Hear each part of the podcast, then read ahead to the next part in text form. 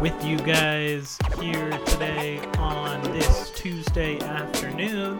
The Golden State Warriors have tied the NBA Finals 1 1 after a 107 to 88 beatdown at Chase Arena. Big time bounce back game for the Golden State Warriors.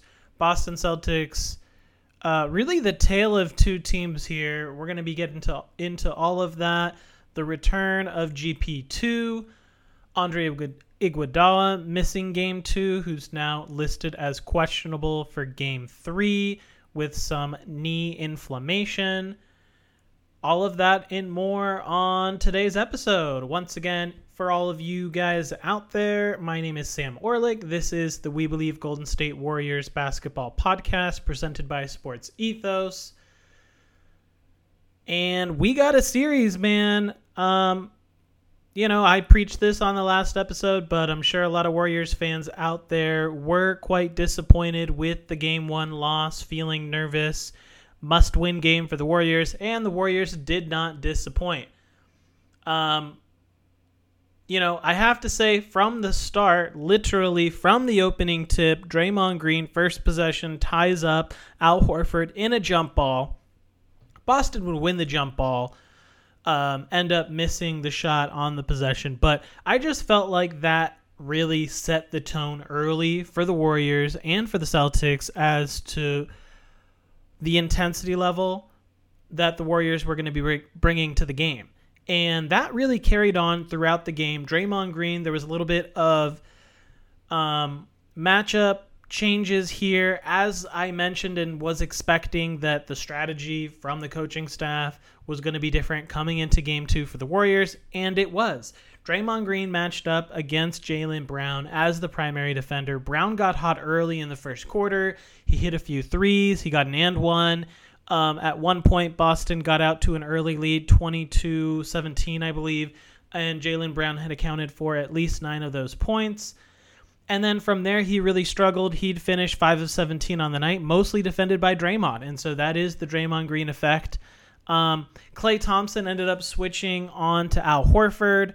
Horford, after an otherworldly game one performance, where, again, for those of you who don't remember, had a game, a team high 26 points and six three point makes, which um, was the best of his career in any game, uh, regular season or postseason. So in this game two, did not attempt a three, one of four from the line, from the field, mostly misses missing at the rim, primarily defended by Klay Thompson. That switch really seemed to work in favor of the Warriors. In fact, you know, let's just get right into it here. The big three for Boston in game one, which we talked about Horford, Smart, and White, who were just so good, um, big time scorers really disappeared in this one. White was the only one in double figures with 12. Um, as a group, the trio combined two of seven from three. Horford did not attempt any of those three pointers.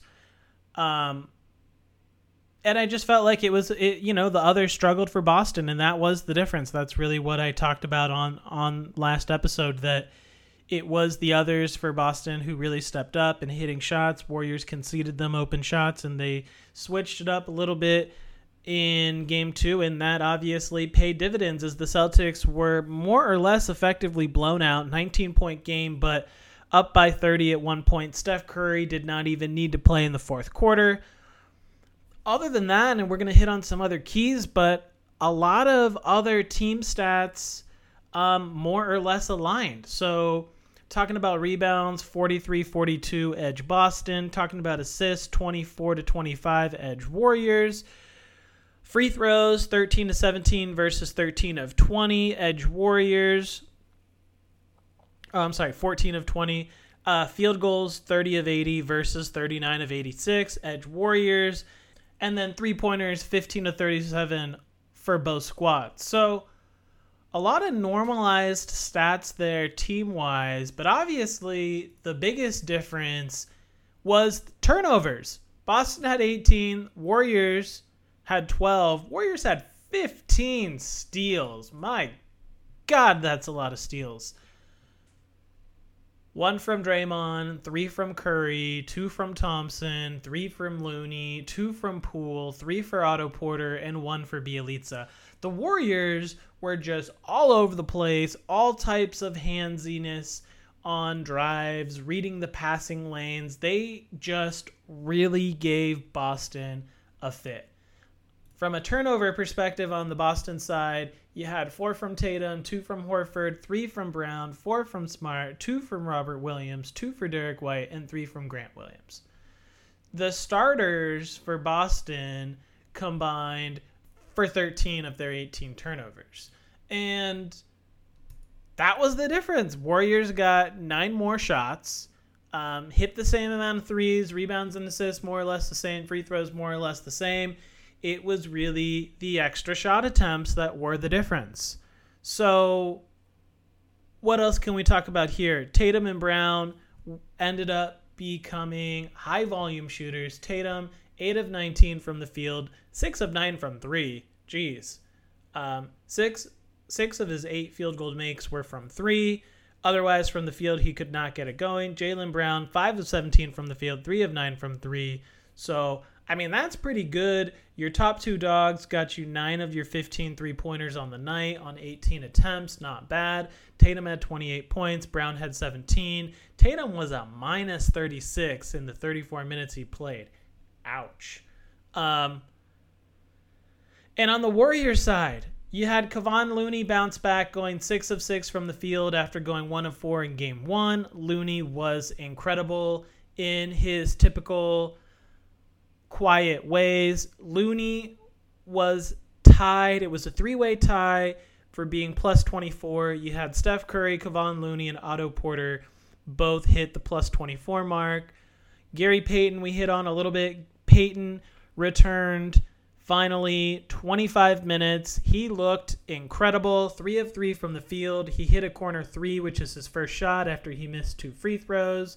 And just playing the hard nosed defense, coming up with rebounds, making the right play. His presence is felt on this team when he's on the floor. You can see it. He elevates everyone just knowing that he is an option out there. He's small, but he plays big. He's got that incredible wingspan. He's a menace defensively. He's always going to be available to provide highlight dunks and, and different types of high energy plays. Just really great to get GP2 back in there. He he looked good, the elbow looked good, the shot looked good, perfect from the field. He missed a couple free throws. Oh well, he wasn't really a great free throw shooter over this regular season anyways. And so that was really big. The other big adjustment here was Jordan Poole. 6 of 14 from the field, 5 of 9 from 3. Jordan Poole had an incredible close to the third quarter, um, hitting two big time three pointers, including one three at half court, at the buzzer. It was a quintessential pool party, to say the least. 17 points, like we said. Um, struggled with the turnovers a little bit. He had a team high three of the team's 12. So that's going to be a point of emphasis for Jordan Poole. Poole um, did, you know, five of his six makes were from three. So early it was Poole attacking the rim.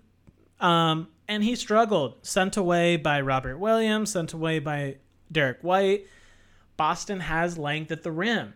And so trying to penetrate the defense off the dribble with defenders chasing you down is going to be difficult to either finish um, finish over the top or you're going to get blocked. And so for Jordan Poole, the adjustment, take the open shot, which more or less is a jumper. All six of Jordan's makes were jumpers again, five of those were threes, and then one was a uh, top of the key jump shot. So for Jordan Poole, you know, 22 and a half minutes, 17 points. I really like that production off the bench. Poole was our second leading scorer behind Steph Curry's 29. Klay Thompson continues to struggle to put the ball in the hoop. Four of 19 from the field, one of eight for three. Uh, Thompson even got some minutes during the fourth quarter garbage time. Just Steve Kerr trying to give him whatever opportunities he can to get into some rhythm to get it going. But we all know Klay Thompson, you know, it only takes one shot to really right the ship here. So good looks for Klay. They're just not dropping. The defense is good. The effort is there. The effort's good. He's healthy and available, which is most important. So expect to see Klay to get going in one of these games, but that's what makes this game and this win so impressive is this Warriors team is very deep. They've got a lot of options. You had five players score in double figures. Kevon Looney was the third highest scorer. Um, Klay Thompson and Andrew Wiggins tied for 11. Green had nine points on much more efficient shooting two of three from the field, five of seven from the foul line, five boards, seven assists, a steal, and a block. Green was absolutely money, set the tone defensively, got the guys out in transition, open looks, and running. And then what about Otto Porter? You know, for a guy that only had three points and three steals and yet was plus 24 in 15 minutes of play, I think that really speaks to his impact on the floor. He just does so much of everything, and his presence opens up the floor for everyone because of, of how lethal of a three point shooter he is. His defense is so underrated. His ability to switch, he's very good with his hands, as evidenced by the three steals. Just really great to have Otto Porter back in action. Um, him and GP2 and Bjelica, uh, as well as Jordan Poole, all played very well off the bench. And I think that was really the difference here for the Warriors, game one to game two. You got a lot of production off the bench in a lot of different ways, offensively, defensively. There wasn't a big drop off when, you know, Steph Curry has to sit. And so I think that's going to be a really big piece of this series moving forward. So, um, what happens now? Well, Warriors are in Boston right now, getting ready for Game Three, kick off, uh, kicking off tomorrow. We've got two games in Boston. I really think that the Warriors need to go out and win Game Three. Um, that's really going to steal all the momentum away from Boston. Warriors are going to be feeling good about themselves. And then you really put Boston on their heels. You put the pressure on them in game four to tie up the series, to then go back to, the, to Golden State, um, where hopefully we can close it out in six games. So I think just like the Warriors had to make a lot of adjustments, I do expect the Celtics to do the same. I mean, Al Horford, one for four shooting and no threes when you have Klay Thompson on you. So I think that for Boston – they're going to be taking a look at the film and feel like, you know, they stole a game at, uh, on the road and they're going to feel really good about that. But then at the same time, there's a lot more that they can do on their side with the adjustments that the Warriors made to make sure that they're getting good looks at the rim um, and taking care of the ball, right? I think it was the Warriors getting away from the zone, staying man, the cross matching really threw Boston for a loop.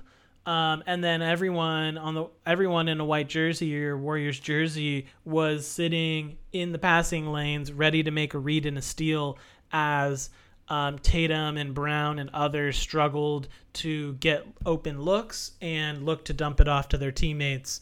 And um, yeah, I think you know at least in the social media sphere, mostly Twitter, a lot of Celtics fans complaining about Draymond Green his physicality. He nearly got, um, you know, he did get one technical. He nearly got a second one. Green just is an instigator. We know this. This is Draymond Green at his best. He plays with heart, with intensity, with emotion. He he constantly toes the line between too much and being too intense, and that's what makes him so good he is able to control his emotions in the right way, but still instigate, get under your skin, make his presence felt on both sides of the floor. And that's what we need from him.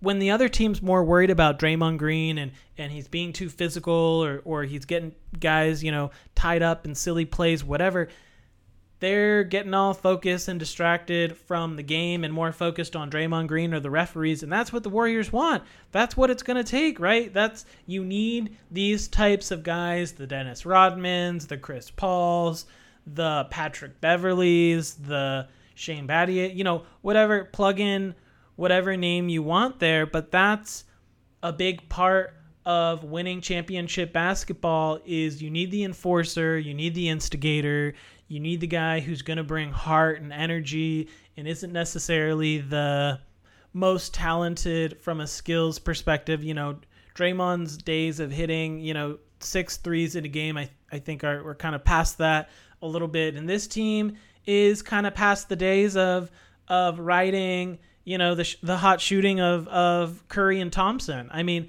Curry continues to put on a clinic, playing at a very elite level. Scored 29 points.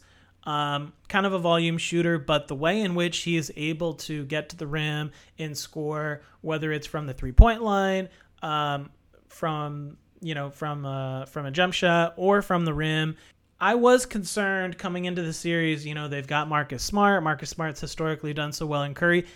I'm not seeing it. I'm not. I'm not concerned for Curry. Curry can get his. It's pretty obvious, and so I think that in again drawing comparisons to the Memphis series, I feel pretty good about the Warriors and their chances because I'm just not seeing Boston really having a shot. If the Warriors can continue to build on their execution and strategy from game two, ex- anticipate Boston's adjustments in game three and four, and moving forward, able to win a game on the road or two, I really think that they just don't have a chance. Boston is an incredibly talented team, but you look at what it took for them to win game one um, and, and what it took for the Warriors to win game two. I mean, the Warriors didn't even play that amazing in game two.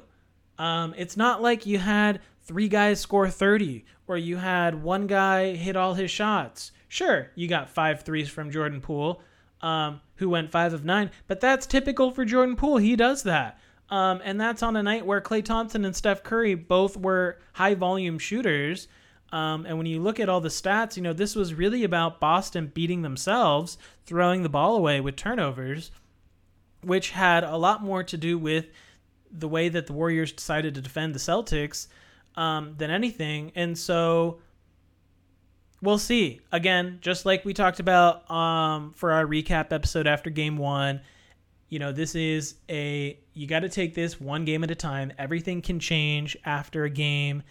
Um, you know, Boston can come out here in game three and totally flip the script, but at least from my perspective, as somebody who's you know providing my insight and analysis on the series we can really only talk about what's happened and what we've seen so far and what i've seen so far is what boston did in game one is less likely to be reproduced um, in another game this series than what the warriors did in game two and so it just seems like it's going to be a lot easier for the Warriors to win games than it's going to be for the Celtics because what it's going to take for the Celtics to win games is incredibly good shooting from a lot of different guys. What's interesting too um, is it's not like there was a huge drop off from a scoring perspective on both sides. It was more the Warriors playing better defense and and limiting Boston's um, attempts.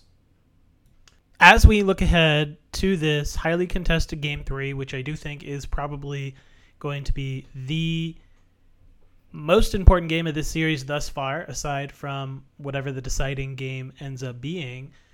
Um, again, just a quick little recap. We've got Andre Iguodala, who is questionable, dealing with knee inflammation.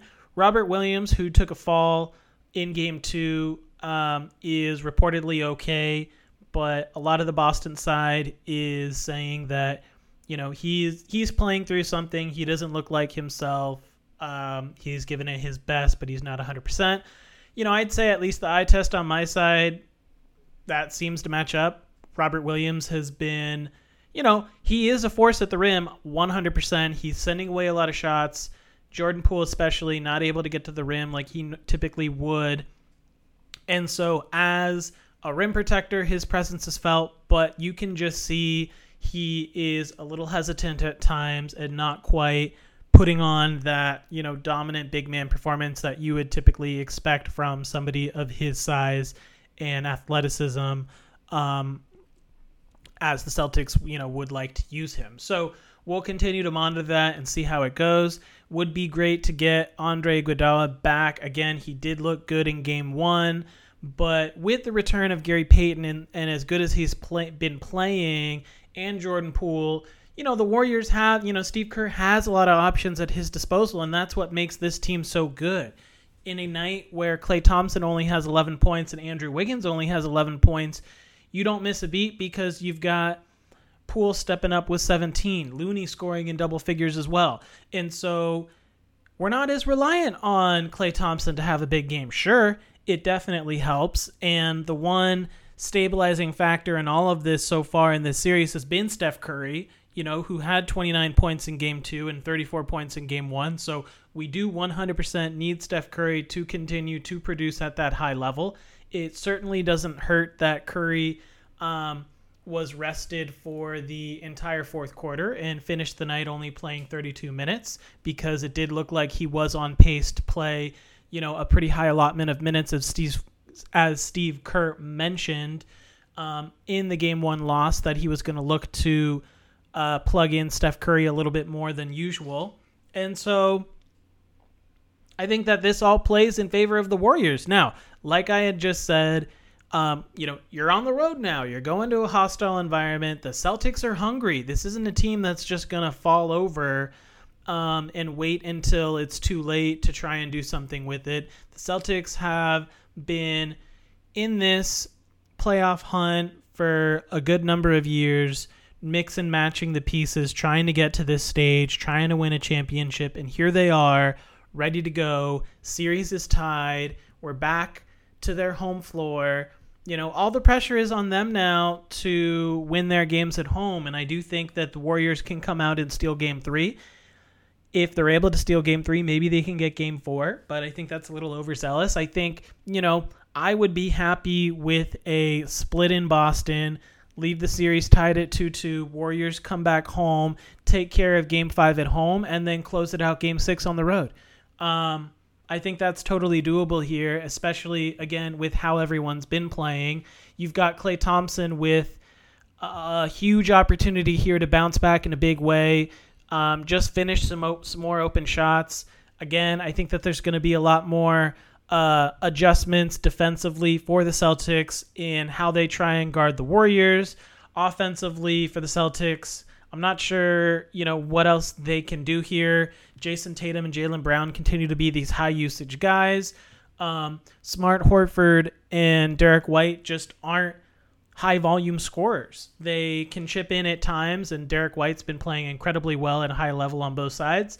Um, Al Horford's offense tends to kind of come and go, you know, as we're seeing. One game he's hot, he scores 20. Next game he's a ghost and he kind of disappears and only takes a few shots. So, it's going to be interesting to see how all this works out. At the end of the day, it's great that we're getting to see some incredibly high level basketball for two franchises who deserve to be on this stage, playing with a lot of pride and intensity. Um, both teams showing a lot of poise and you know just overall good sportsmanship. I mean the game's getting choppy, of course, as it does when when it's high stakes, but again, nothing like the vibe that it was feeling from the Memphis series. Um, keeping it professional, you know, Marcus Smart, uh, Grant Williams, you know, they're getting knocked around by Draymond a little bit. They're fine. They're playing through it. It is what it is. Sure, the Celtics fans on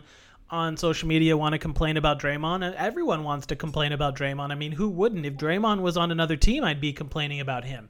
So, um, that's his role, right? If if people are complaining about Draymond and complaining about his physicality, his intensity, he should have been ejected, he should have gotten more tees, he should have been called for more fouls.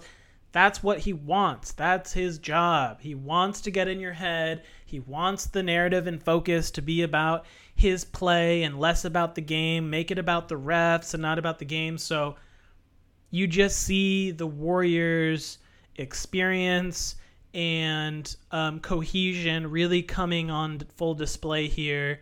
Um, and I mean, they've just got so many pieces, and not everyone has to play well to. Not everyone has to play well offensively for the Warriors to win. They've got so many different ways to score. Again, five guys in double figures for the Warriors in game two, which was a big difference from game one um, Draymond Green showing, um, you know, his ability to get downhill and get fouled and get to the foul line. That was one thing that I thought um, worked into the Warriors' favor in Game Two. The Warriors got almost everyone on the Celtics in foul trouble in the first half. Um, you know, Jaylen Brown had two fouls, Jayson Tatum had a few fouls, Horford had a few fouls, White had a few fouls. So you start to get guys worried about um, what they can do defensively and, and start playing the foul game and, and being worried about fouling out of the game. It it changes coaches' rotations. It changes um, your willingness to overcommit or commit to a play, and that's when Draymond's at his best, going 100 miles an hour after a defensive rebound, putting pressure on the opposing defense.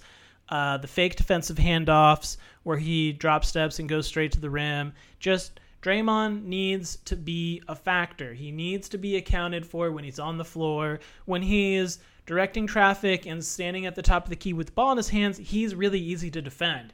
When he's in motion, attacking, and making you feel him, that's when he's at his best because that's when you're focused on him. It just takes that half second that you're not focused on Steph, Klay, or Poole or Wiggins, and they get an open three or they get an open look or or that um, moment creates an opportunity for someone to go backdoor and get a layup.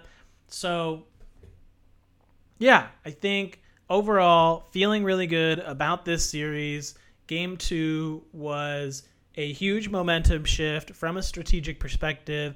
Really curious to see what Boston does in game three. I am expecting them to come out with a lot of physicality, um, as well as a different mindset, and see what adjustments they decide to make, see how the Warriors respond to that.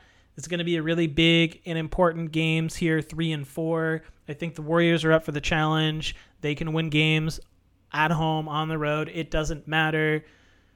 Um, and yeah, let's go Dubs. That's all I got for you guys today. And real quick, guys, before we sign off, for all you fantasy players out there, this is a reminder that there is no such thing as an off season in fantasy, only the pre draft season. And here at Sports Ethos, the pre draft season has already begun. We've got our experts pushing out lessons learned, and draft analysis on these incoming rookies so that you can get a jump ahead on your draft prep. And we're going to have incredible free agents free agency and summer league summer league coverage as well, but only if you're a part of our premium membership team. So, Stop what you're doing, go to sportsethos.com now, and click on the premium tab to grab a fantasy pass today. Seriously, just $6 a month, and it's yours. We'll see you there. And once again, this has been a We Believe Golden State Warriors basketball podcast, a sports ethos presentation. If you haven't already, please give me a follow over at Twitter. That's at SDORLIK. Subscribe, rate, review the show. Thanks for tuning in, guys.